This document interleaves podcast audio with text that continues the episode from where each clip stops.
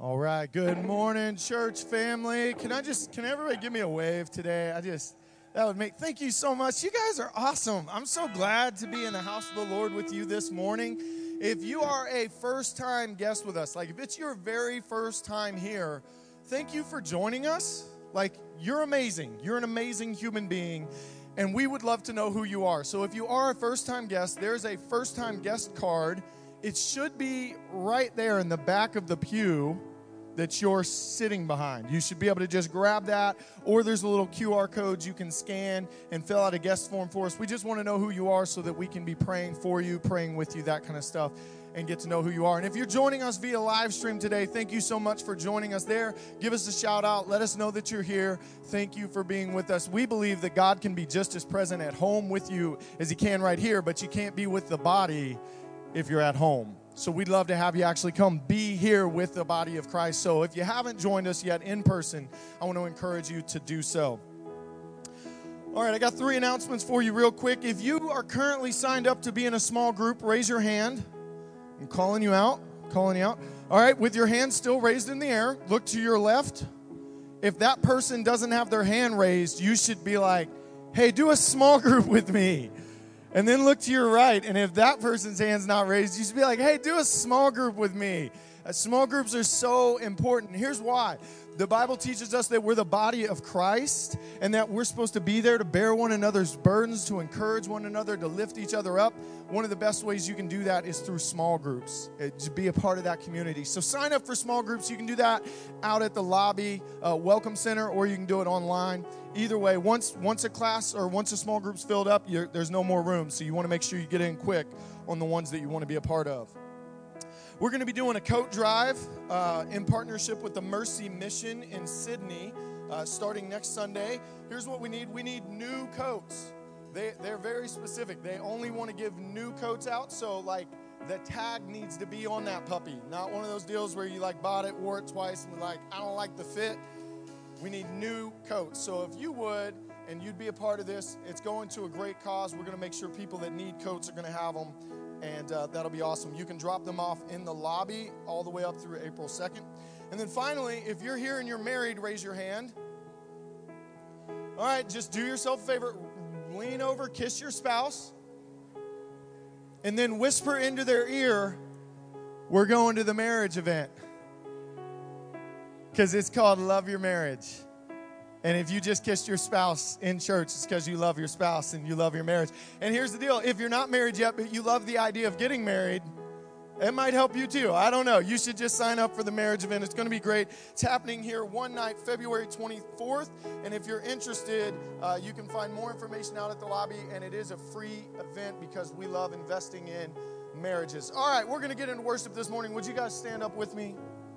As we get ready to enter into worship. I know some of you want to lean back over and kiss your spouse again. Go ahead. I'll give you a second to do that if you want to. There are children in the room, all right? So just keep it PG. You weren't expecting to kiss your spouse in church today, were you? I know. I know. You're welcome. I want everyone here to know that you've entered into a house of hope this morning. We've entered into a house of hope. I don't care what situation you're coming from, there's hope in the house of the Lord because we serve a faithful God, we serve a healing God.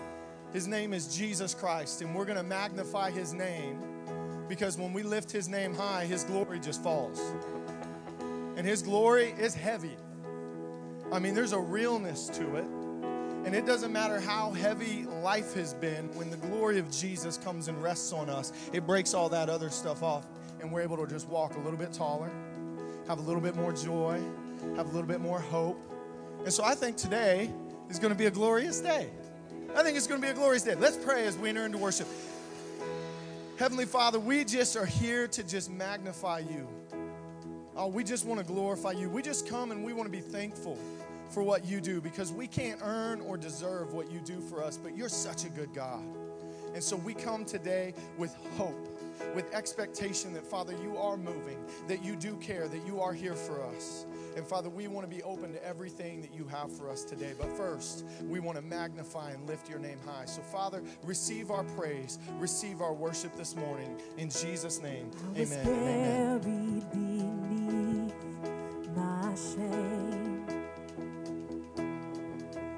Who could carry that kind? it was my tomb till I met you. I was breathing, but not.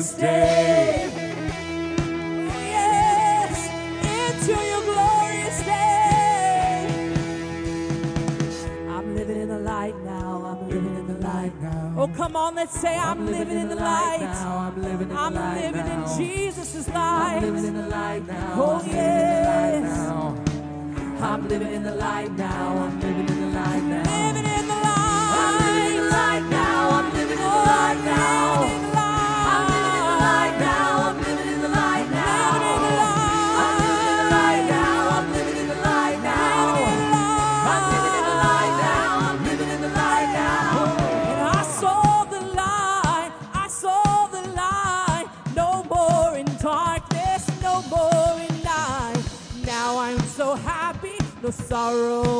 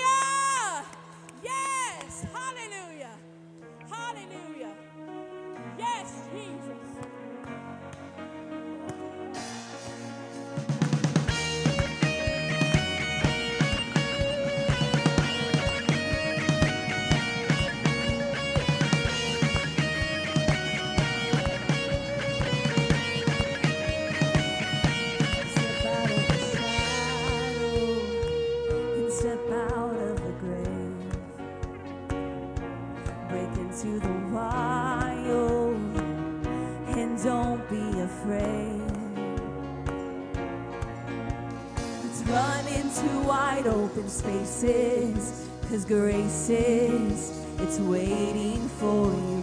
Let's dance like the weight has been lifted, cause grace is, it's waiting. Where the Spirit of the Lord is, there is freedom, there is freedom. Where the Spirit of the Lord is, there is freedom, there is freedom. Come out of the dark, just as you are, into the fullness of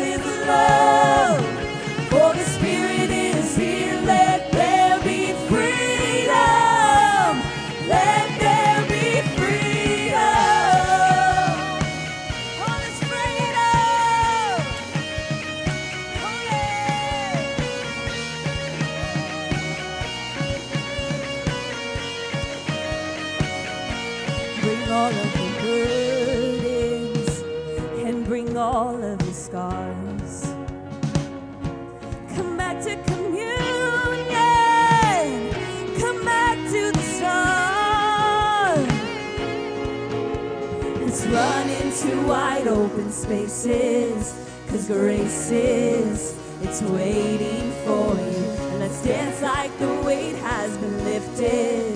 Cause grace is, it's waiting. Where the Spirit of the Lord is, there is freedom. There Lord is, there is freedom. There is freedom. Come out of the dark, just as you are, into the fullness of His love. For the Spirit is here, let there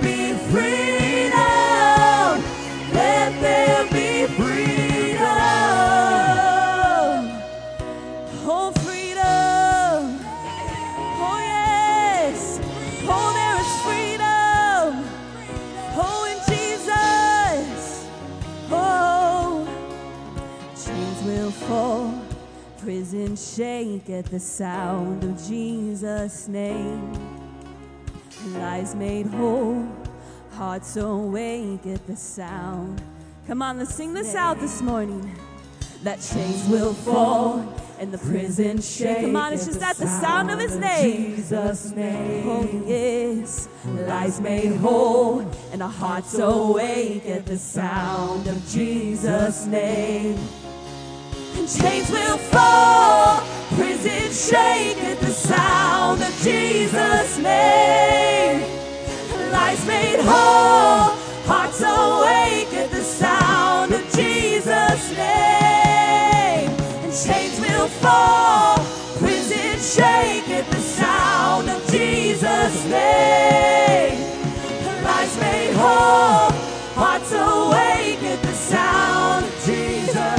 Jesus'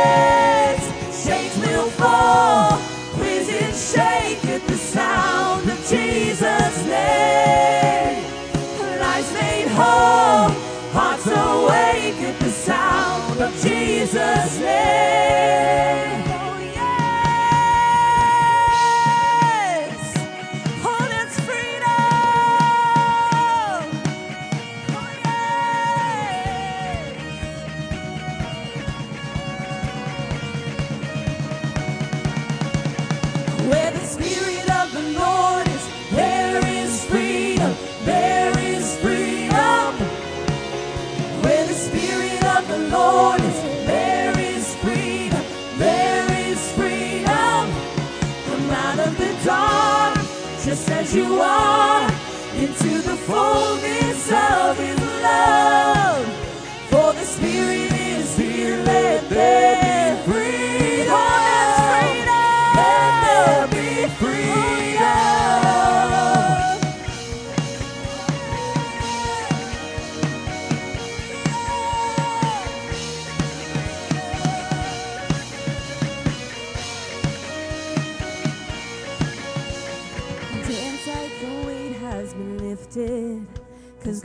it's waiting for you. Let's dance like the weight has been lifted. Cause grace is, it's waiting. Dance like the weight has been lifted. Cause grace is waiting. Oh, dance like the weight has been lifted.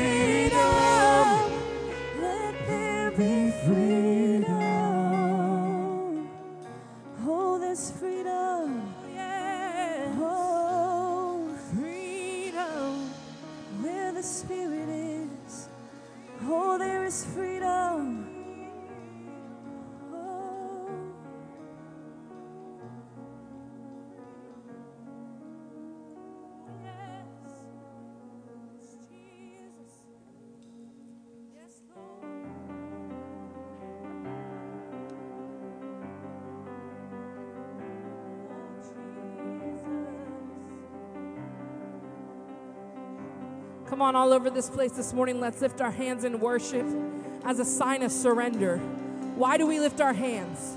Why? We're saying we surrender all. I surrender my life to you. I surrender it all to you this morning. Not my agenda, not my thoughts, not my ways, God, but your ways are higher than mine. Your thoughts are higher than mine. Lord, I surrender everything I am to you this morning. I surrender it all, Lord. Spirits out, rushing wind, fire of God, fall within. Holy Ghost, breathe on us, we pray. As we repent and turn from sin, revival embers smoldering, breath of God, fan us into flame. Cause we need a fresh wind, the fragrance of heaven. Pour your spirit out, pour your spirit out. Oh, oh, oh.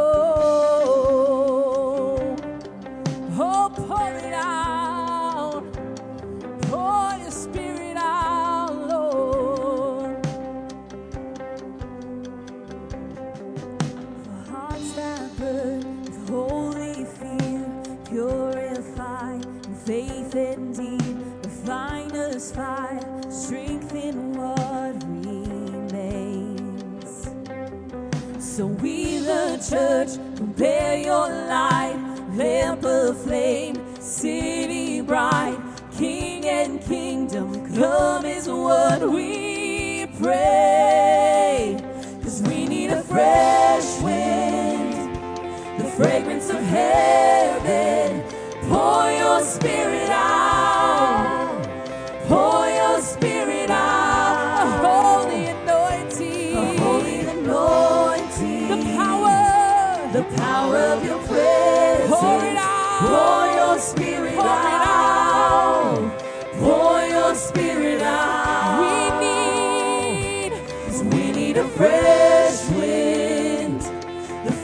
of heaven.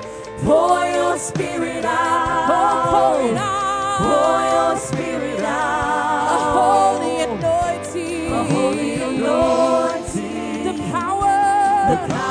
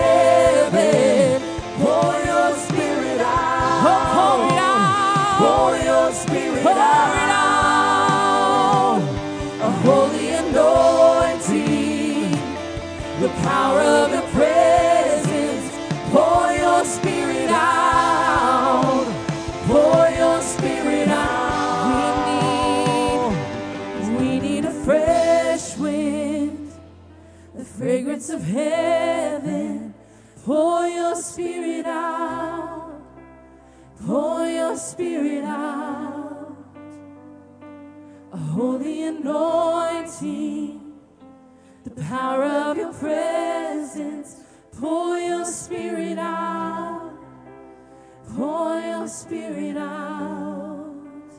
Pour your spirit out. Pour your spirit out. Pour your spirit out.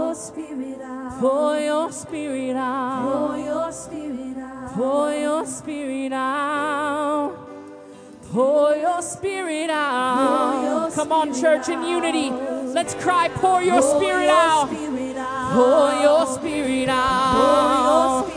Oh, pour your spirit out.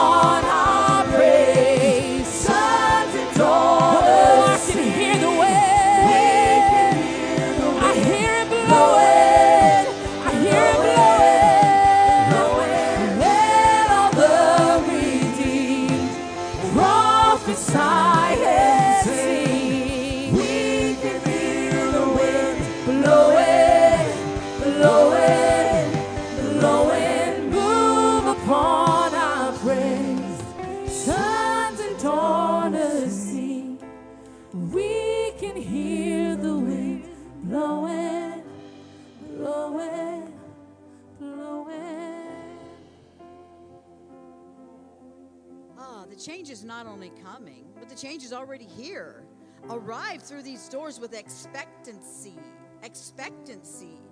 The faith will arise in you, arrive with expectancy because you talk and talk and talk about what's coming. Oh, my, my daughters, my sons, it's already here. I'm here. It's already here. You need to walk through the doors with expectancy. You need to walk out. We're, already receiving. Come in, come in, come in, come in, come into my place, to my sanctuary with expectancy because I'm already here and the change has already come. So come in, come in, receive it, receive it with expectancy.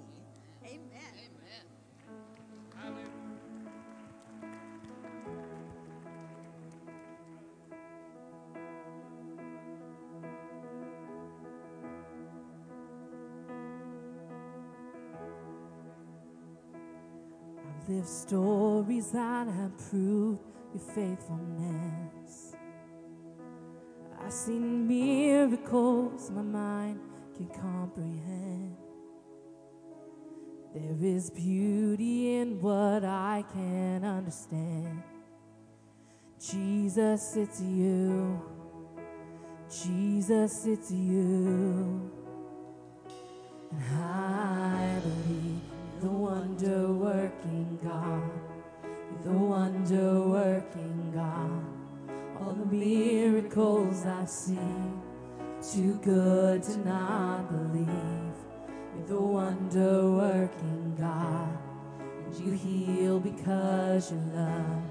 All the miracles I've seen, too good to not believe.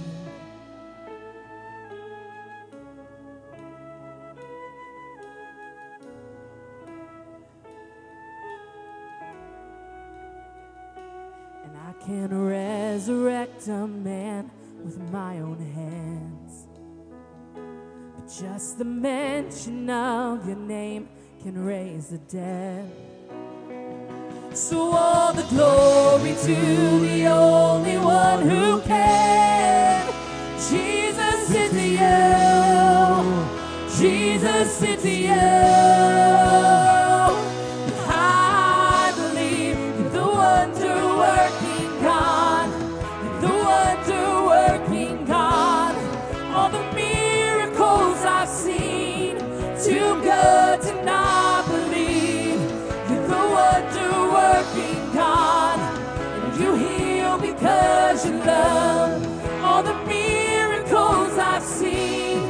Too good to not believe you're the wonder working God. You're the wonder working God. All the miracles I've seen. Too good to not believe you're the wonder working God. And you heal because you love all the miracles I've seen. Too good to not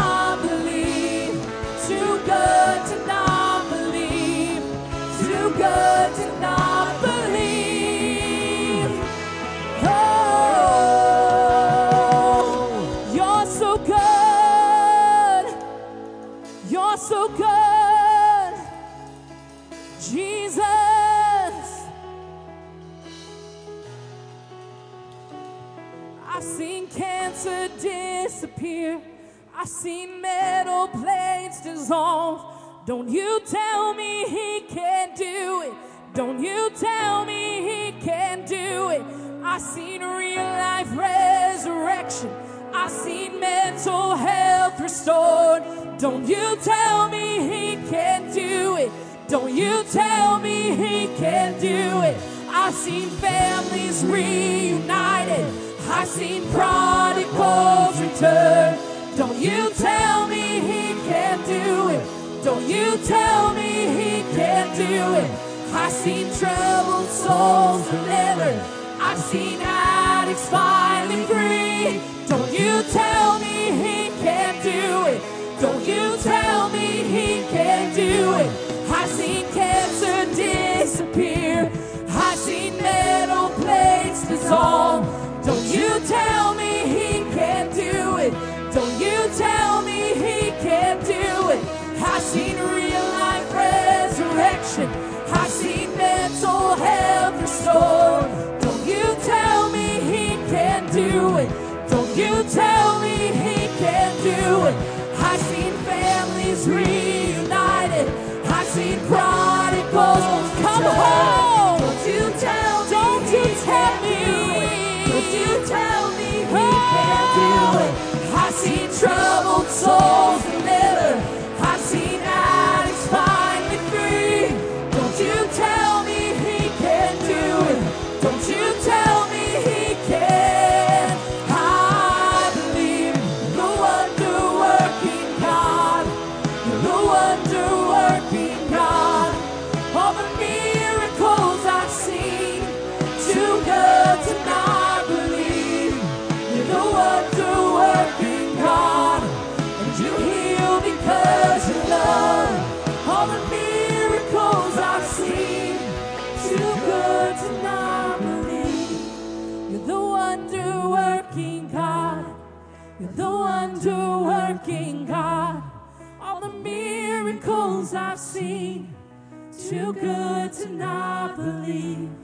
You're the wonder working God. And you heal because you love. All the miracles I've seen. Too good to not believe. Too good to not believe. Too good to not believe. Oh, you're so good, too good to not believe. Too good to not believe. Too good to not believe. I've seen cancer disappear. I've seen metal plates dissolve. Don't you tell me God can't do it. Don't you tell me He can't do it. I've seen real life resurrection. I've seen mental health restored. Don't you tell me He can't do it. Don't you tell, come on, I've seen families. I've seen families reunited. I've seen prodigals return. Don't you tell me he can't do it. Don't you tell me. I've seen troubled souls.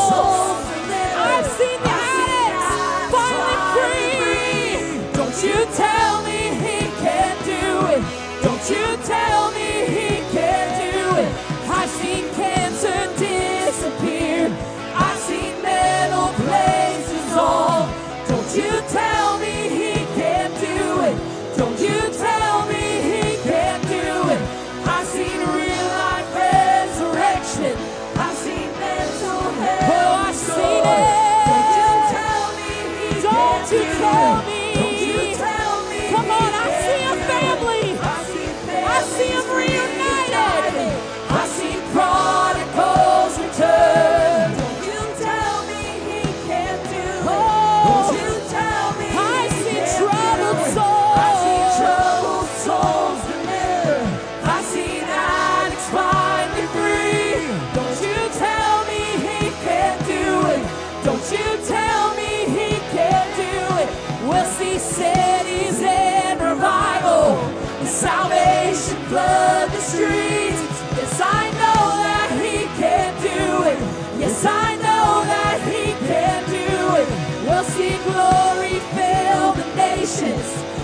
World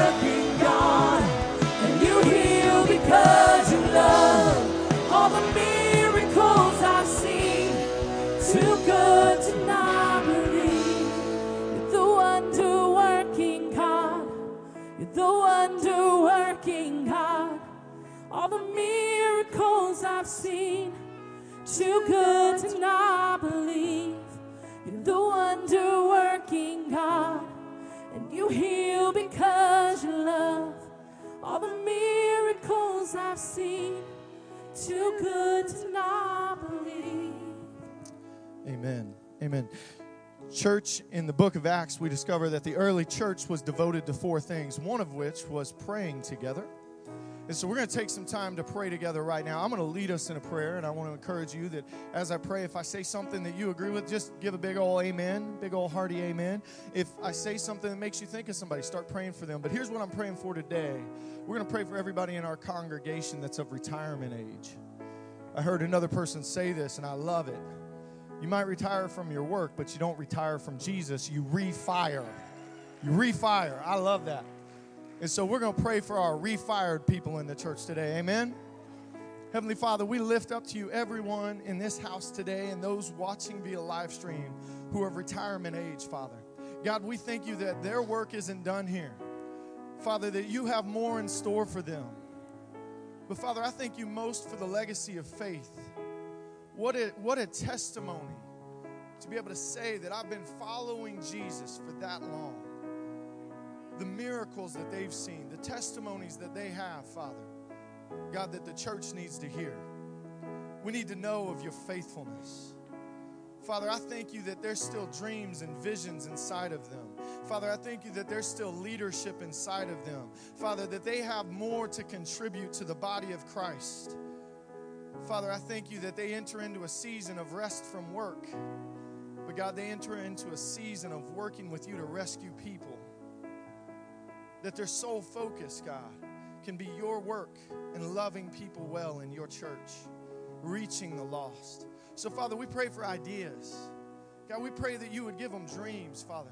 For those that had dreams, ministry passions that you'd put in their heart, Father, that, that time just got away from them, Father, I thank you that you can redeem the time.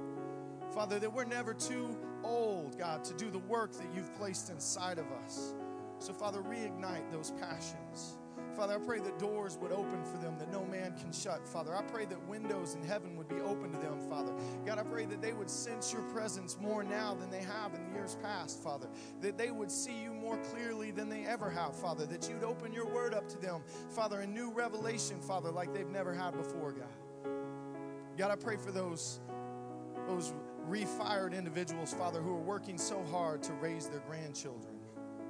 God, we pray that you'd give them grace and mercy Give them strength, Father. God, help them to understand what's going on in the culture of their grandchildren, Father. We thank you that they're available, Father, when their parents aren't there for them, that their grandparents can be, Father. And we lift them up to you. We know that it's hard work, but God, we know that you've equipped them, Father, that you've given them everything that they need to do the work well. Father, we join our faith with those, God, who are struggling with children who have walked away from you. God, we join our faith with them that, Father, this would be the year of salvation. Father, that the prodigals would return. God, we thank you for their faithfulness to continue to pray for them. God, and we thank you that we're going to see those testimonies come into the church, Father. God, I just pray that you would bless every one of our members here today that's of retirement. God, I pray that you would make your face shine upon them, that you would be gracious to them, Father, that you'd bring healing to their bodies, that you bring healing to their bodies, Father. We don't have to settle for pain. No, we don't have to settle for pain. So, Father, we pray for healing for their bodies, Father, that they would be strong all the days of their life and sound in body and in mind, Father. God, just show your glory. Show your glory in our, in our refired individuals in this church, God. God, and wherever there's need for reconciliation in families, Father, we pray for it. We pray for it, Father. Give them the words, Father. Show them by your Spirit what they can do to bring healing to those broken families, Father. And we thank you for all of these things. In Jesus' name, amen and amen. Amen. Well, church, we're going to get ready to take up tithe and offering, so you can grab a seat and get your tithe and offering prepared. I got Micah up here with me. I'm impressed that he didn't, you know, amen anything I said. He stayed quiet. You want to say hi to the people? Not today. Not today. Anyways, well, church, here's what I want to encourage you with with tithes and offering. Tithes to me is one of the most incredible things that we have the opportunity to do, and here's why. What kind of crazy people give away 10% of what they make? I mean, seriously, I mean, I, you know, I work hard for my money. I'm sure you work hard for it. And then I come to church and I just give 10% of it away. Here's what I think I think a lost world looks at that and says, they're a bunch of crazy people. I am a little crazy because I just really believe that God's my provider. Right? I think that our tithe is a witness to a lost world that we actually truly believe that God is our source. I also think this about the tithe. The scripture, I'm sorry, my hands get tired. The scriptures tell us that we're to be generous on every occasion. So if you think about it, tithing is the baby step. We're supposed to be way more generous than just tithing. We're supposed to be available at any moment according to the grace God has given to each one of us to meet needs as we have the ability to meet those needs. Right? For the individual, for the homeless person, for the person we drive past on the interstate that's asking for money. Right? We're supposed to be generous on every occasion. The tithe is the practice of saying God's going to be in charge of me, not my money. Like when Jesus said, You can't serve God and mammon, you can't serve God and money. Well, tithing is one way that you say, I'm serving God.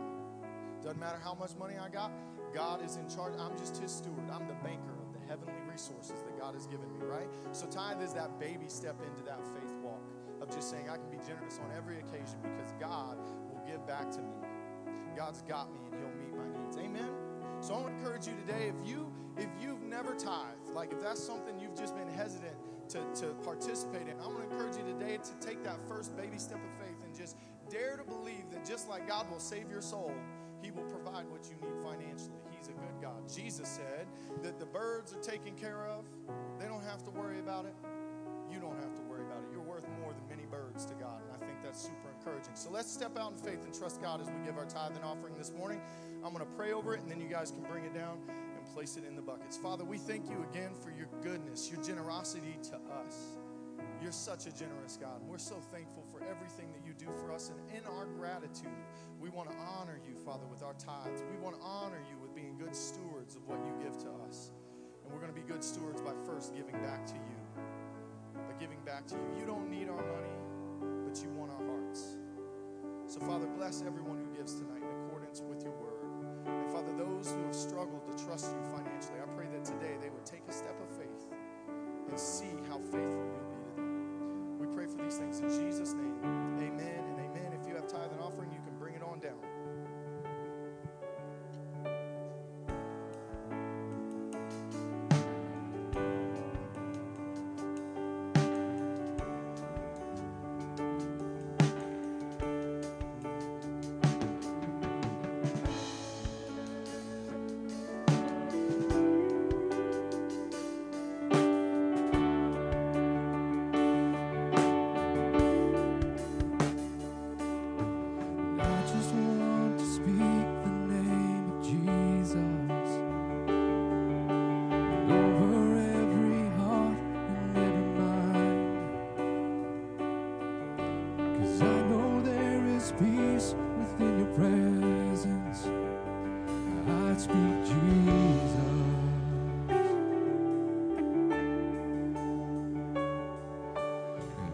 just want to speak the name of Jesus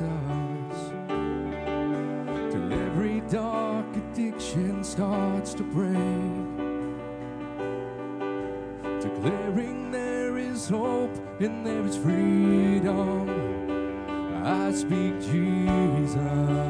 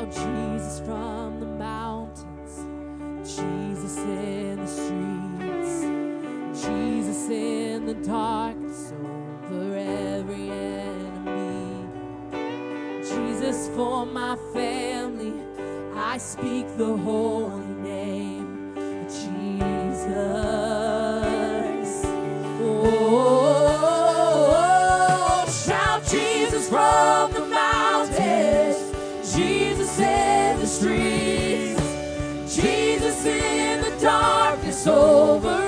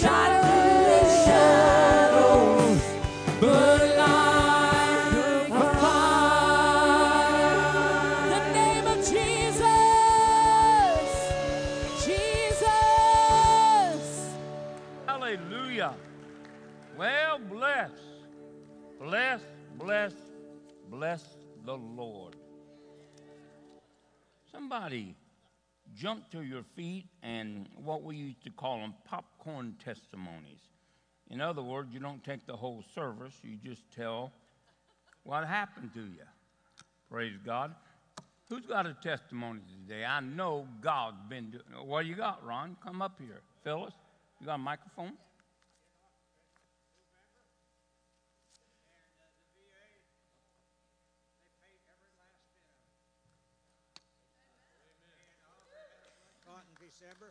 And the VA paid every last bit of that. Well, praise I don't God. owe nobody anything. Hallelujah. Amen. Bible Praise says. God. Oh, no man, nothing. That's right. Praise God. Somebody somebody give me a testimony of prodigal son. Anybody got a prodigal son's come home?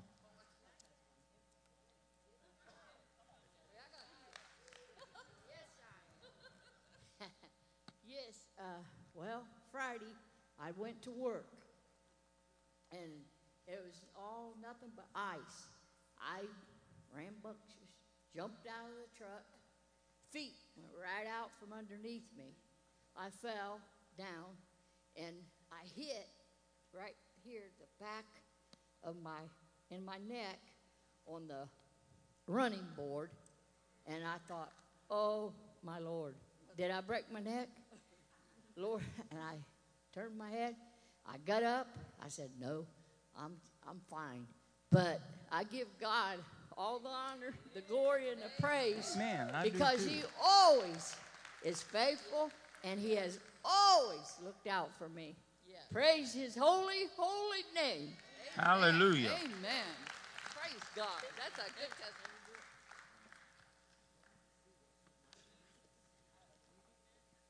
Must be a girl moment. All right. Uh, right back here, Phyllis. Where? Oh, Sarah, didn't you have something? Um, we saved $2,500 on our airline tickets to Arizona. They, I kid you not, $2,500 we were paying for a mir- miracle for a direct flight. Wow, saved hundred 2500 bucks. We need to go Hallelujah. Now you want to go shopping. Yeah, Phyllis. Get away from them people. We got to aggravate Frank. Hallelujah. Who That's else our- got a financial We got testimony?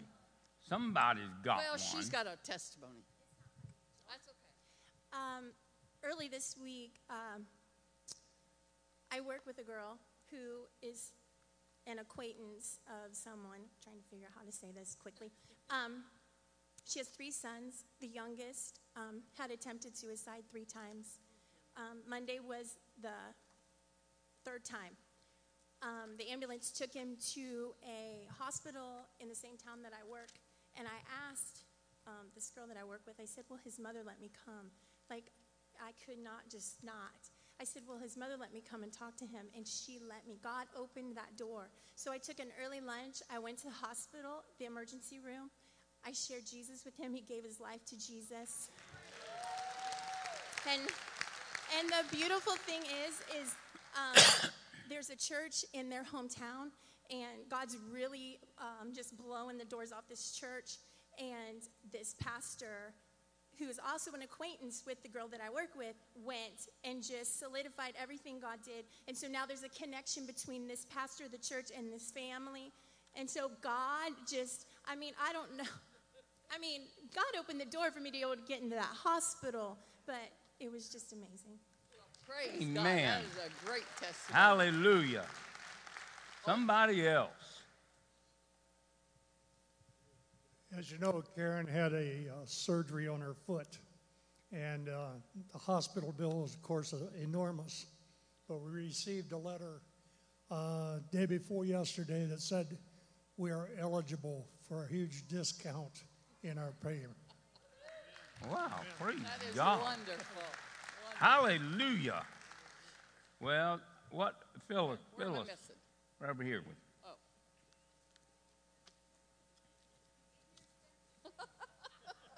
If he starts whispering in your ear, I'm coming down there. All right.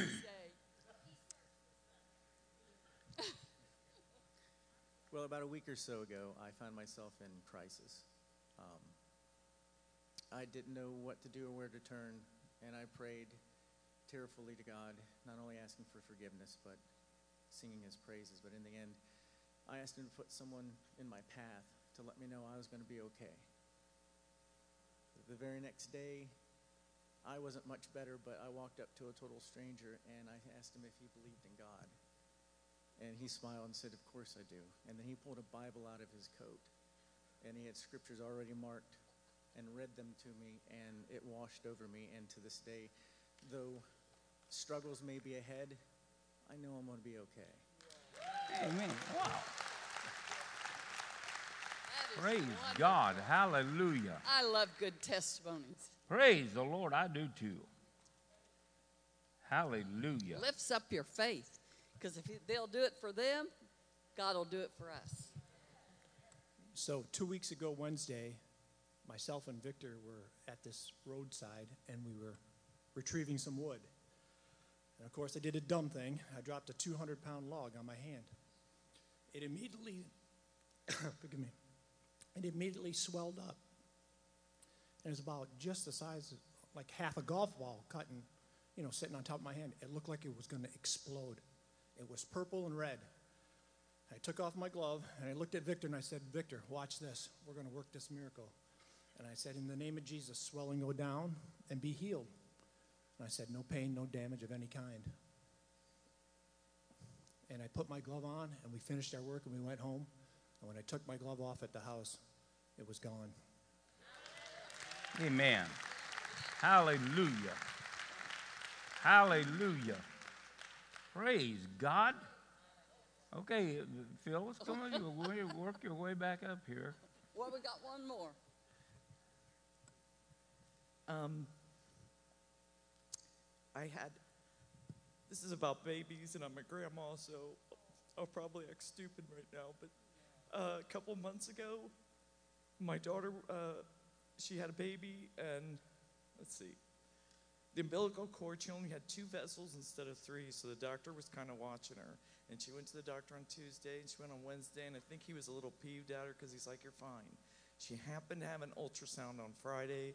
The baby's cord was running out of juice, the baby's cord was dropping, but he was delivered right that emergency C-section, and then, and he's gorgeous, and that was God's grace. He just happened to have an ultrasound that day when he, and then I just had another grandbaby last week, and kind of in that vein. I mean, the doctor was watching her like something's not right with you. and, and uh, so and I had another daughter have a baby by emergency C-section last week, and she's beautiful. He's so good. He's God so is good. yes, he is. Yes, he is. Babies, babies, babies. We got another one. Is that okay? Sure. What do you expect me to say? Hi, my name is Tammy. I'm new here, but last week I was I had foster animals, and one of my own animals that I don't foster was really sick. And I couldn't afford the bill because of my own medical bills. So my husband and I prayed, and this group that only does fostering that I work for paid the $185 for my cat to get medicine, the right food, and now he's not sick. He's only four years old. I've been taking care of him since his mother passed when he was born. And that to me is a testimony because it was less than 10 hours. And I asked for help, and God answered. Yes, he will. Praise God. He will. He will. Hallelujah. Hallelujah. I got a testimony. Phyllis is finally headed back where she belongs. Hallelujah. Praise God. God is a good God. All the time, the devil don't have a chance. Hallelujah. Well, let's turn our Bibles to Ecclesiastes 4:12. We are talking about a three cord woven together, how it's not easily broken. Ecclesiastes 4:12 And if one prevail against him two shall withstand him and a three woven cord is not easily or quickly broken now we took this and we have unveiled it and then rewoven it together to talk about the three essentials of Christian faith and Christian life. These are three elements that work together that are to be woven into our lives. And they are number one, prayer. Number two, fasting. And number three, the Word. And these all complement and depend upon each other. Now, we as believers have the right and the responsibility. You know, nobody is a security to your salvation except your connection with Jesus. And when it says your connection, that means I can't work you to heaven. I can't keep you saved. I can't keep you right. I can't keep you faithful. I can't do much except preach the word. What you do with it determines where you end up in eternity. You know, people blame everything and everybody for something, but our salvation is that we are to work it out. It is a personal molding, a personal examination, a personal extraction of things, and a personal addition of things. We work it out with fear and trembling. And so we work it out to obtain an eternal life. Now, if any time your salvation becomes unvaluable, unimportant to you, you will find it turning cold and you backsliding. Now, that's nobody's fault but mine. Right. No, it's nobody's fault but yours. And in my life, mine. And so we have to, as believers, take responsibility. Amen? if you go to hell, you go because you neglected to do what it takes you to get out of it. And if you choose to go to heaven, nobody can get there, get you there except you choosing what needs to happen in your life. So that when these three cords, these three principles that are woven into our life as lifestyles, what they do is they bind us to the reality of Christ and to the activity, action, responsibility, participation in the kingdom of God. And so we have to do these things ourselves. If you if nobody can pray for you, you need to pray for yourself. Amen. All right. So, whenever or without these three things being in our lives every day, these are necessities. Just like breathing is a necessity, moving is a necessity, eating is a necessity. When these things are in our life, if they don't drift away, we will grow. But if they do drift away, one day we will fade in to the past memories of other Christians. Unbelievers do not have the means or the ability to stay connected to God without Christ. You have an advantage over unbelievers, but every unbeliever needs to hear about the gospel of Christ. Amen? All right, so when we interweave these things into our life, it will help us believe and keep Christ open to our life and us open to him. So let's pray a prayer that I think that everybody needs to pray. It's found in Ephesians, the first chapter, and verse 17 or 18. And it's something that Paul prayed for other people. Now, remember what prayer does. Prayer does something that the Word of God won't. The prayer that Paul prayed for the church apprehends grace, it apprehends God's ability for something to happen in our lives that preaching evidently wouldn't do. And so Paul prays this prayer, and it says, I pray that the, in verse 17, I pray that the God of our Lord Jesus Christ, the Father of glory, may give unto you the spirit of wisdom and revelation in the knowledge of Him. The eyes of your understanding being enlightened, that you may know what is the hope of His calling and what the riches of the glory of his inheritance is in you, a saint. And what is the exceeding greatness of his power towards us who believe according to the working of his mighty power, which he wrought in Christ when he raised him from the dead and set him at his own right hand in heavenly places, far above all principalities and powers and might and dominion and every name that is named, not only in this world, but also in that which is to come. And he hath put all things under his feet, and gave him to be the head of all things to the church, which is his body, the fullness of him that filleth all in all.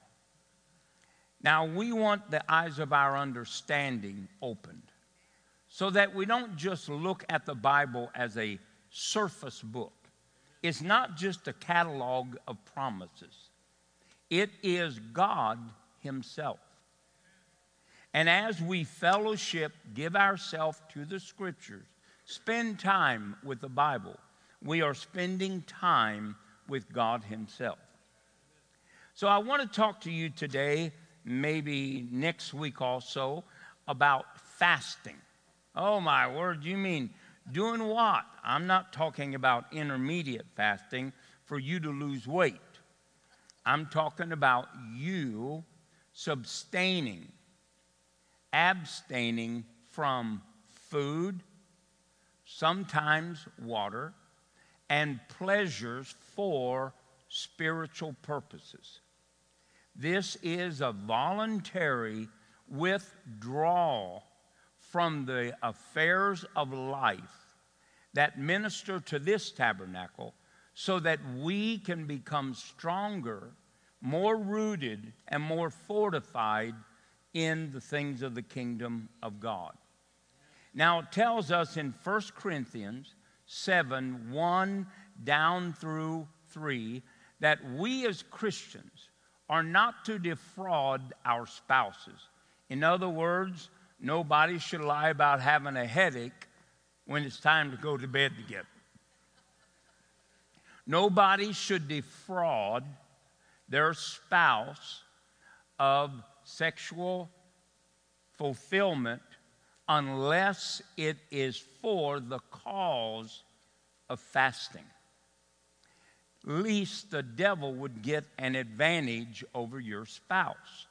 You don't want to do that. In other words, you are a primary protector of your spouse and what controls him or her, even in their thought life. The second thing we discover is that in Esther, Esther is called by Mordecai and says, Esther, the whole Jewish nation is going to be annihilated. There is a man named Haman that has come up with a plan. Of course, we know Haman represents the devil, but he comes up with a plan and he really deceives and twists the king, and the king makes a decree that every Jew is going to be annihilated. Well, Haman did not know that God had snuck a little slave girl in called Esther. Mordecai calls to Esther and says, Esther, this is what's going to happen to your nation. If you don't do something, raise your voice then the nation of Israel is going to die. So Esther turns and she proclaims a fast. And she says this Don't let anyone in Israel eat or drink for three days. Now, that is the longest time that anybody in the Bible goes without drinking water, is three days. And so we don't want to jeopardize our health. We want to stay within the confines of what God calls normal. Amen? And so we have that we need to abstain from pleasure. And in that pleasure, that includes hunting, fishing, golfing, all that kind of stuff. If you're going to set it apart to do something spiritual, then don't try to water it down by staying involved in doing what you want. Amen. Make it a value, make it have an impact on your life. So, fasting means that we separate ourselves from these things so that we can spend time, intimate time with God. Now, when we talk about fasting, fasting is unless it is proclaimed by a leader like Esther or maybe like uh, Jehoshaphat, whatever it is, or a king that would proclaim a fast for a nation, every fast is to be voluntary. In other words, it must come from your heart. Now, when it comes from your heart, you have the right to monitor, to guide, to set boundaries to your faith.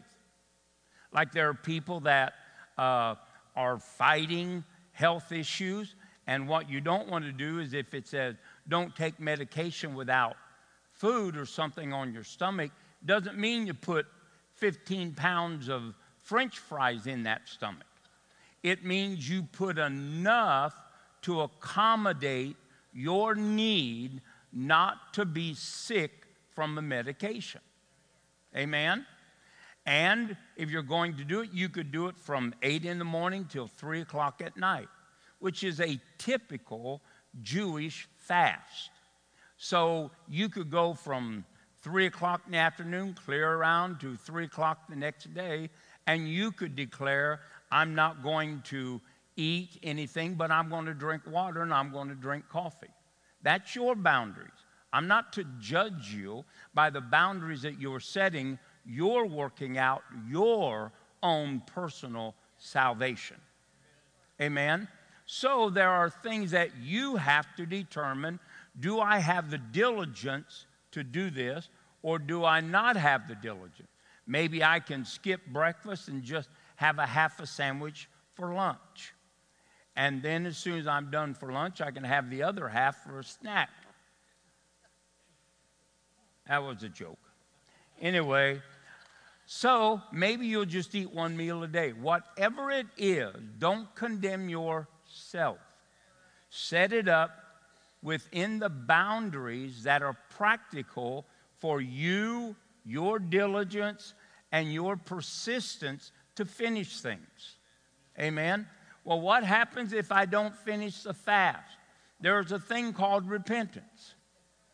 And you repent, you turn from it, and you try it again.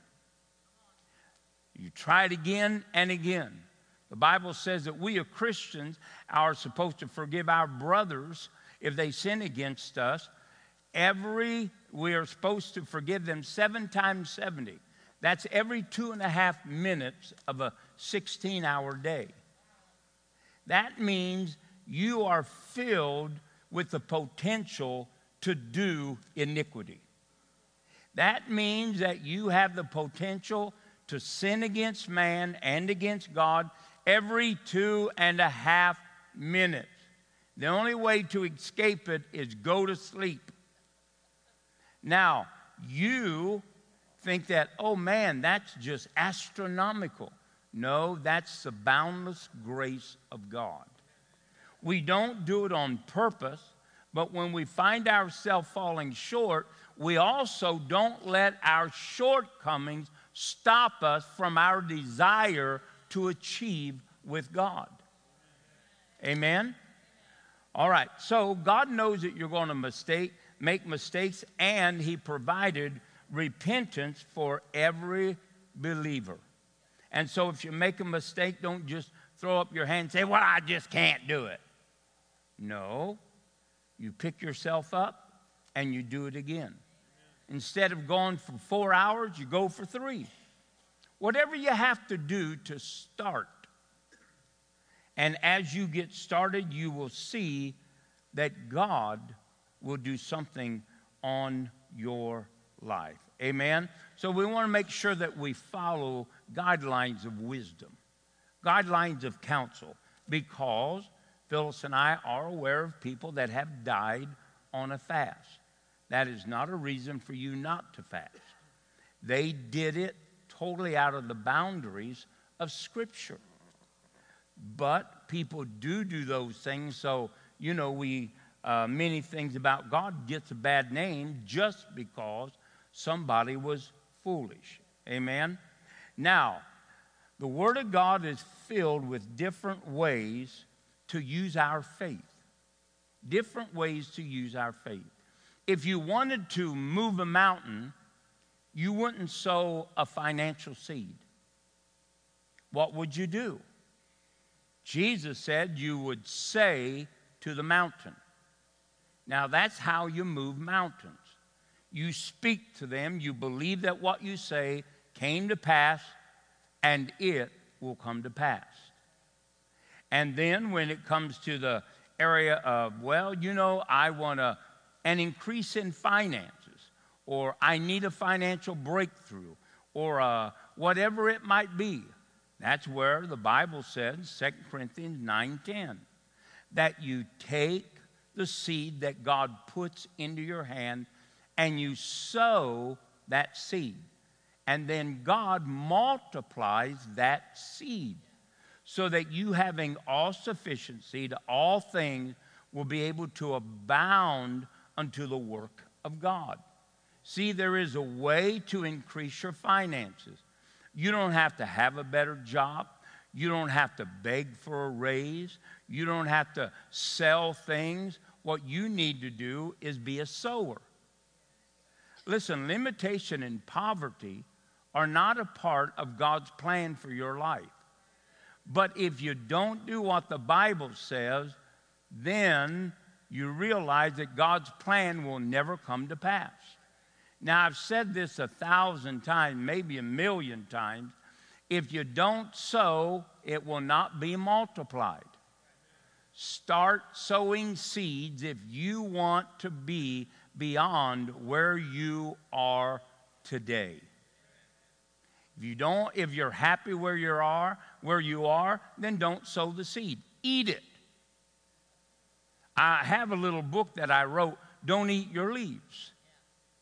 And you need to get that, and it will teach you about the principles of giving and receiving. Now, if you want more finances, want a greater harvest, you want, want your cows to start having twins, if you want your chickens to start laying three eggs instead of one egg a day. Now, see, I preach this in third world countries because they don't need a Cadillac. They don't need a three piece suit. They need their goats to get busy and start having babies. That's what they need. But if you will start doing it, you will see God bring increase. You know, we have a goat farm in a, uh, uh, that we're a part of in Kenya. It has become the goat farm example of Kenya. They send people out from the university to look at the goat farm.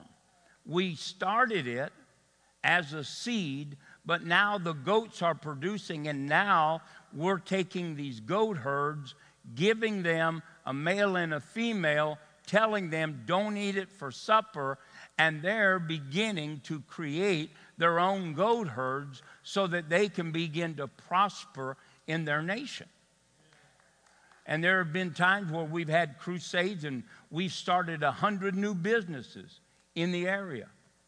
See, you start seeding people, they will start multiplying. So we see that there are different ways of using our faith. We could use our faith through a confession of faith by his stripes I've been healed. 1 Peter 2:24. If you're sick, no matter how long you've been sick, no matter how long you've been on medication, you can still take the word of God, put it in your mouth, and you can begin to say, "By his stripes I have been healed." You can say Psalms 107:20. God sent his word. I put it in my mouth and it brings healing to my body and deliverance to all of my problems. Now, you can do that no matter how long you've been sick. Amen? There is not a time where you start it, you don't start it, you start it right where you're at. No matter what the report is and no matter what your body's saying, start saying what God said. That's one way.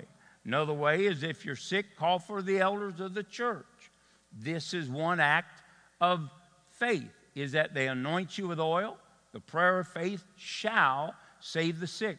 And the Lord himself shall descend from heaven and he will raise you up. And if you've committed any sins, he will forgive them. Now, so we see that there are different ways of using your faith. Well, you wouldn't use one way. You wouldn't lay hands on your cornfield. You might speak to your cornfield, but you wouldn't go out and lay hands on every ear and ask God to increase it. But you could speak to it and release increase. Amen? But then when it comes to fasting, this is a pre designed act of faith that does certain things. Now, you can't really use fasting in a sense that we would say for increase. You might say, well, why not? Because you've been given seed. And that's the way of the kingdom. Could get an amen? Good, hallelujah. So we're going to look at Isaiah, the 58th chapter. I remember when uh, 25 years ago, when God called me to uh, step into the miraculous. I used to, when I first got saved, I fasted every other day. And that's when Phyllis and I were first married, and she couldn't cook. It wasn't any real stretch of faith to do so. And, uh, but I, uh, I fasted every other day. And, uh, but I got away from that. And then later, God spoke to me, and I began to study the life of Jesus about fasting. And I would see miracles every once in a while and so forth. But really, to see 100% miracles, I never saw that. And so I started fasting and praying for 18 months. Many of you remember when I went on that journey to discover God, and in a way I had never known Him before. And for 18 months, I joined my prayer partner at that time, Calvin Schneider. Calvin would meet me every morning, 5:30, and we would pray and uh, we would go up to like uh, 7.30 8 o'clock then he would leave for work and i would continue to 11 o'clock. Then when i came out of my office i had a 9 by 12 little room that i walked and prayed in. I would come out of that room spend an hour or so with my staff then i would go home. Say well you go home so early? Yeah you get up 5 o'clock in the morning and have to fix your own coffee and all that kind of stuff. Then come in, it's, it's tiring, praise God. And uh, anyway, I did that for 18 months. I didn't know how long I was going to have to do it because success is what I was after. And success is not what I had. And I did that. I lost about 45 pounds. Phyllis told me I look like an Ethiopian, whatever that means. And uh, anyway, my pants were falling off and all that kind of stuff. Uh, I didn't have a six pack, I just had a rib pack. And anyway, after these 18 months, I turned to walk out of my office, and Jesus came walking through the wall. He came through my bookshelves. And he came and he said, I'm here to position you in the realm of miracles. Now you might say, well, you know, God doesn't do that. God, well, this is not your story. And you haven't seen almost 5 million people come to Jesus Christ. You haven't seen three people verified raised from the dead. You haven't seen untold demons come out of people. We've had so many blind eyes, you couldn't count them on everybody's toes in here. Cripples, disease, tumors as big as ba- uh, basketballs. I, I can't even tell you everything that I've seen. But Eric used to travel with a great man of God, worked with, uh, you know, Benny Hinn and so forth. He one day told me, he said, I've never seen so many miracles in my life. He said, I'm telling you, wherever we go, they happen. And they do. Absolutely, they happen. And, uh, but Jesus came through that wall and he said to me, I'm setting you into the realm of the miraculous. See, there are certain realms of the kingdom of God that are protected by principalities, powers, spiritual rulers, and people and spirits that have dominion over certain areas. That comes into play in Matthew, Mark, the 10th chapter, where it says that Jesus said, You can have a hundredfold in this world and in the world to come, but realize you'll never get it without persecutions because there are spirits that protect or govern the activity of people's faith in the area of prosperity. See, the church needs money, but if the world controls it, it'll control much of what the church can do. Amen? People say, well, the gospel is free. You're absolutely right. But the car you drive in and the airplane you take takes gas, and you got to pay for the gas. Amen? And so these spiritual powers in the area of finances will persecute you. They'll wear you out. They'll wear you down. They'll cause needs to come up where there weren't any needs. And do all kinds of stuff to wear you down so that you will relinquish your pursuit of the hundredfold. Now, Jesus didn't lie, but he told you the truth. We just didn't hear the whole truth. And so, when I'm fasting, I come out of it, and Jesus tells me I'm setting you into the realm of miracles. So, immediately, I understand what Jesus is saying. So, I hadn't preached out of the church for 18 months. I'd canceled all my meetings and so forth. And then at that time, I knew that it was time for me to start preaching. And I went to a church and uh, I preached to that church and I said, God is bringing you out of this denomination.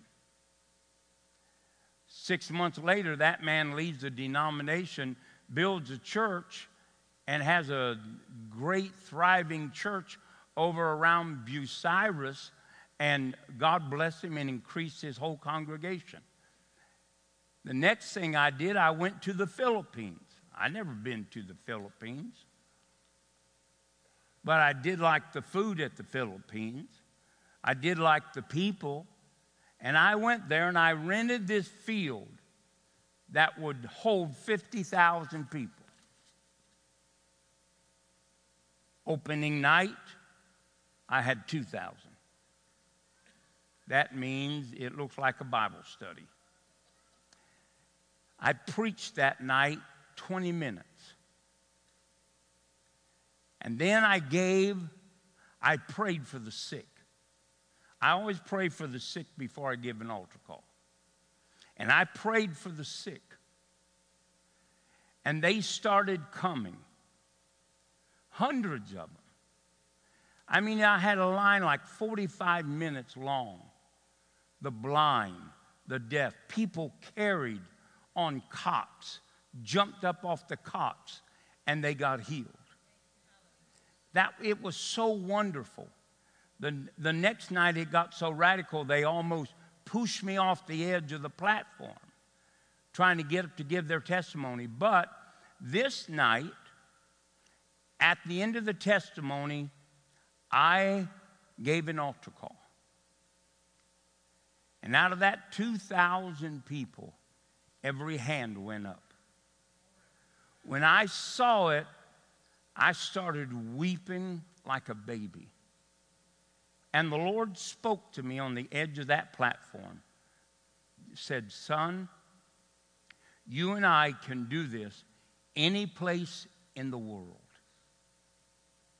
And I've taken God at His word. And I've been to more, more places that people didn't want to go to, more places that people have failed, more places that people didn't think would be productive. And I've had great success. Hundreds of thousands come out, get saved, get healed, get ministered to. I've been brought into churches where the president has flew in just to meet me. Isn't that a kick in the head? Yeah, when I was in Uganda doing once a month all over the nation of Uganda, at some somebody else was paying for it, Eric and I would go. At the end of that, the president flew into a church because I was going to be there and he wanted to meet me. Many times we're taken and we meet dignitaries, we're picked up by princes, we're picked up by diplomats, and God gives us great, great honor. And that is only by God. If you know me, you know it's got to be God. And anyway, after that, I started ministering and going. In fact, before I hired Eric, I would just go to a country and I would end up at the airport. I didn't even know who was coming. I didn't have a name, didn't have a picture, didn't have nothing. So I'd just stay there and outwait everybody. Pretty soon somebody would come. They say, Are you Peter Dosak? I say, Yeah, that's me, buddy. I'd get in and I'd go with them. I've stayed in every type of habitation and room that you can imagine. And I went with them, and then God told me one day on my birthday, He said, I'm going to give you a birthday present. I said, Oh man, good deal. And uh, He said, I'm going to give you Eric Smith. I said, I met him. I don't want him. Not really. So I said, God, he's working for Steve Hill. You don't know Steve Hill, he was a great evangelist for uh, three and a half years at uh, Pensacola, Florida, and just really helped change different parts of our nation. He worked for Brother Schambach. And if you didn't know Brother Schambach, that's one of the great losses of you. And Brother Schambach, he worked for Brother Schambach and he worked for Steve Hill, taking the gospel all over the world. And I said, God, he's not going to come to work for me. So he said, Well, I'm giving him to you. So I came out and I told Randy, I said, Randy, call Eric Smith and tell him God wants him to come to work for me. And he gave him to me as a, a birthday present. Randy said, Right. I said, No. Call him. I said, I'm telling you. So Eric Smith came to work for me. I don't know how many, how many years that been, Eric? 20 years ago. Eric came for me. Eric came. He took a third of his salary to come to work for me. A third. Eric relinquished about $180,000 a year to come to work for me. And then after Eric worked for me a little while, Reinhard Bonnke called him. Said, Eric, come on down and talk to me. Eric went down and talked to him. And uh, in the middle of that talk, Reinhard Bonnke said, Why don't you come to work for me? And he offered him like $263,000 a year plus $200 per diem a day. That means for food, doing whatever you want to do, $200 a day. Well, Eric said no. Said, I can't. I work for Pastor Peter Dosick. And I told Eric, I said, as a pastor, I think it's a great opportunity. As an employee, I think it sucks. But thank God that God did not do that. And Eric has helped us and our church to take the gospel around the world. Around the world. And I could never thank him enough for the sacrifices that he has made. And I think after 19 years, I did just give him a raise. Well, really, I didn't give it to him. He negotiated it himself and uh, gave everybody a raise, counting him. I noticed mine didn't go up, but anyway. So Eric worked 19 years without one dime a raise. Well, why are you like that? I don't know. But thank God that God brought people like him. People like Kylan Boozer, people like Tim Lamaster, David Hewitt, Andrew and Ashley. God brought us people like that.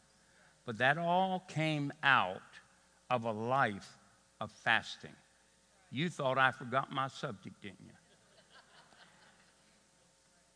And I have been immensely blessed because of those types of breakthroughs. But God still wants to use people, and God still wants you and I to have breakthroughs that nobody could arrange. And in Isaiah, the 58th chapter, and in verse 6, it says, Is not this the fast that I have chosen? In other words, this is a God ordained fast. It is defined by God and it tells us what will happen. So, as we look at the Old Testament and the New Testament, what we can do is break these scriptures open and discover how people got breakthroughs got free, got broke free from addictions and bondages and so forth, and how they recovered their families, their wealth, their health. And so that we can look at the old and the new and we can bring it together and we can see what we are supposed to do with fasting. And it says, Is not this the fast that I have chosen to loose? Now, watch what it says this is a fast that I have chosen, and this is what I've chosen it to do to loose the bands of wickedness. People have wickedness. Sometimes wickedness is interwoven in deep in our being, and it's hid in the heart of people. David said, God cleanse me from all hidden sins.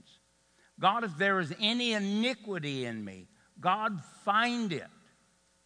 And sometimes these hooks or strongholds of wickedness constantly abort righteousness and holiness.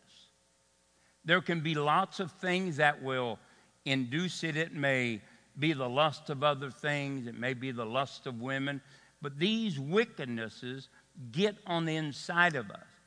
And sometimes they're more or deeper rooted than what just our faith can get us free from. But God has given us a way to use faith to break free that you and I can live holy lives in our minds, in our spirits, in our lifestyles, in our workplaces, and nothing could ever abort us or break that shield of righteousness. And sometimes we have to use things that are bigger or that we're not aware of or that we're not accustomed to, like fasting. But God shows it to us so that we can use it. Amen? And then it says this to undo the heavy burdens. Heavy burdens. Have you ever met people that are weighted down by problems? You know, sometimes I talk to people and I think, you know, the old song, if there, if it, what is that song? Uh, if there was no bad luck, I'd have no luck at all, or, or something like that. Anyway, there are people that live under stressful burdens. It seems like their whole life is a problem. It's because they don't deal with them, they keep sweeping them under the rug. Their children get accustomed to it. Pretty soon, familiar spirits are connected to their generations. You can't keep doing something all the time and not expect spirits not to use that for a place of abiding. Amen. All right. And then the uh, third thing that it says to do, and it lets the oppressed go free. This has to do with deep seated generational illnesses. Illnesses. The oppressed means the work of the enemy. We know that Jesus came and healed all those that were oppressed of the enemy. Have you ever realized that right now they are now taking blood tests and doing a genealogy discoveries, and they're telling you what you're going to be sick with? You didn't know that. Oh, well, they are. And what's going to happen is insurance companies are not going to insure you for what they know you're going to have. And they do that by following your mother and father, grandfather, and so forth pattern. Well, these things get rooted in us. We have never known that. But now we understand that, you know what? There are certain genetic things that happen at birth that set us up to be ruled by the devil and to live short life. What is it now that they, uh, they test women and uh, they find that if they have cancer cells, they project that they're going to have cancer sometime in their life. So now they're giving them what? Vaccines or shots to turn that around. Well, I, I don't know that I would put all my pennies in that bag, but I'm telling you that they have that ability. And so we can get set free of these things. Amen? There's no sickness greater than God. And then it says in verse uh, 6, it says, undo the heavy burdens and to let the oppressed go free, and that you break every, every, every yoke. Yoke. You know, you and I are very addictive people.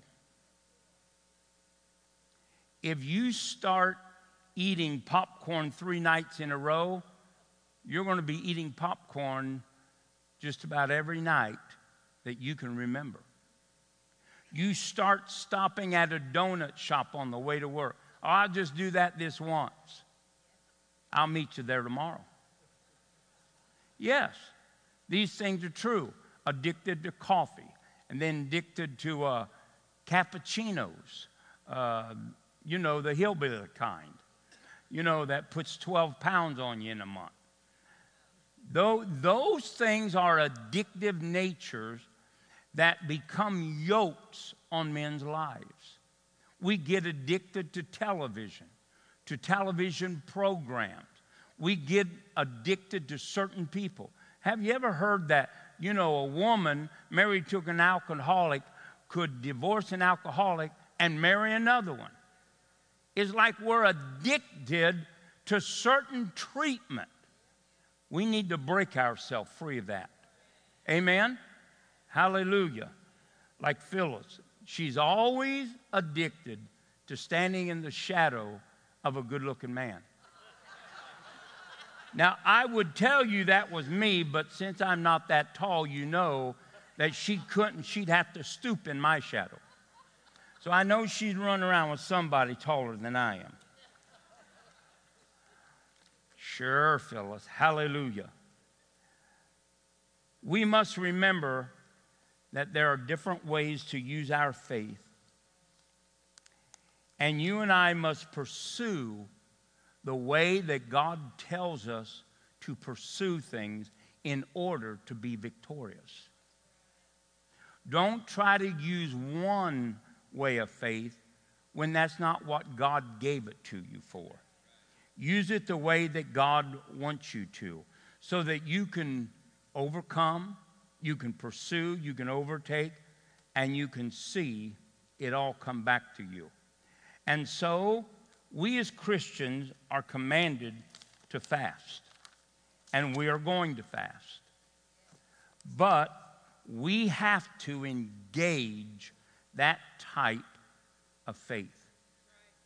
If we don't, it will just lie there. We will have the answer, but we'll never see it.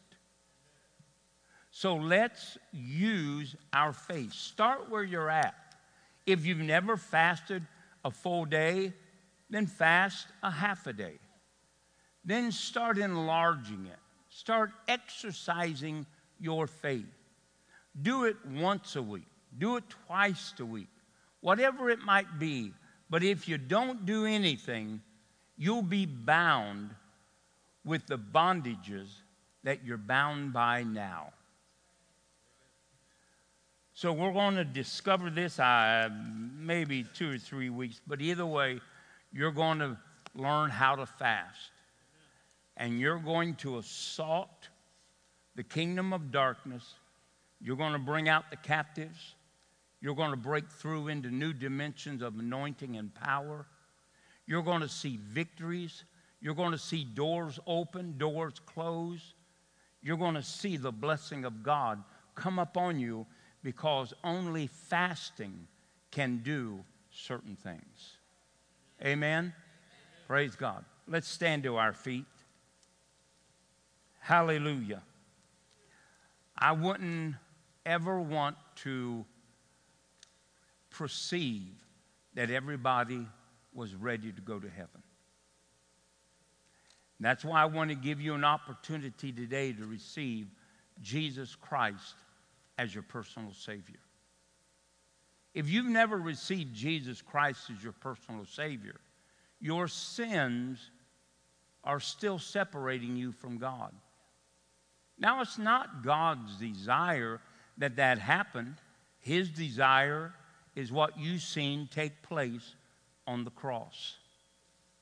That Jesus Christ came, He hung on a cross, He shed His blood for the washing away of your sins. And on the third, after he died for your sins, on the third day, after being put in a tomb, he was raised from the dead to declare that God will forgive you.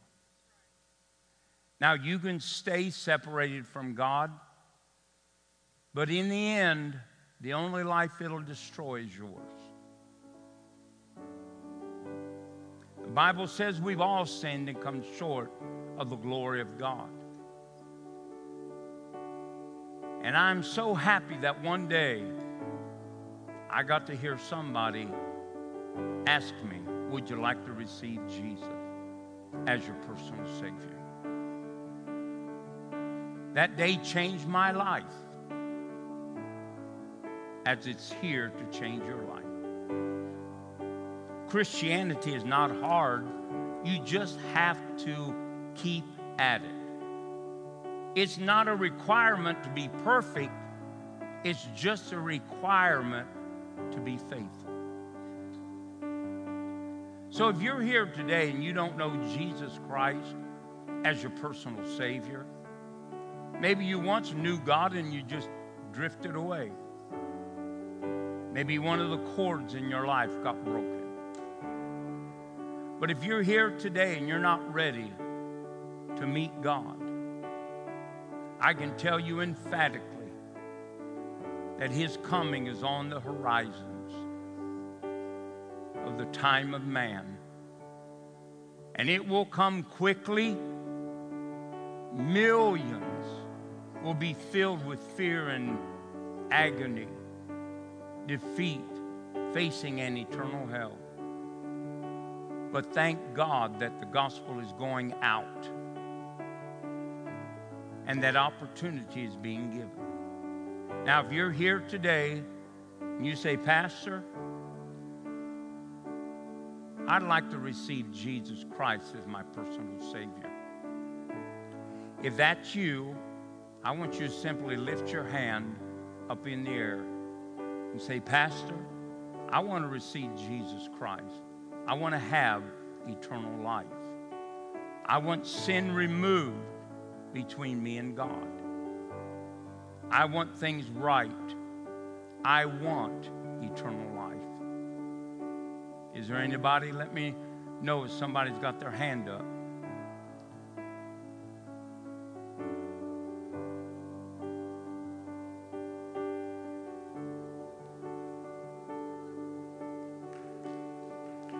Over here? Come on, if that's you, got your hand raised up. All right. Let's everybody pray this prayer with me. Say, Heavenly Father, I believe that Jesus is your only begotten Son. And I believe that He died for my sins. And on the third day, God, you by your faith raised Him from the dead. I now, by faith, declare that He is Lord of my life.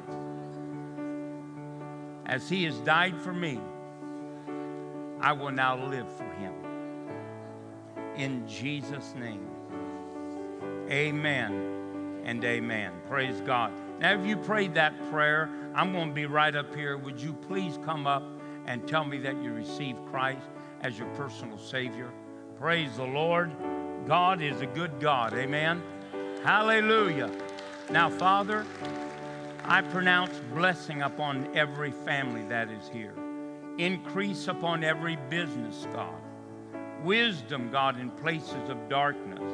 And God, a sure word in the time that people are facing. God, give them a word that will transform their season. God, lead them and guide them. Bring every prodigal child home.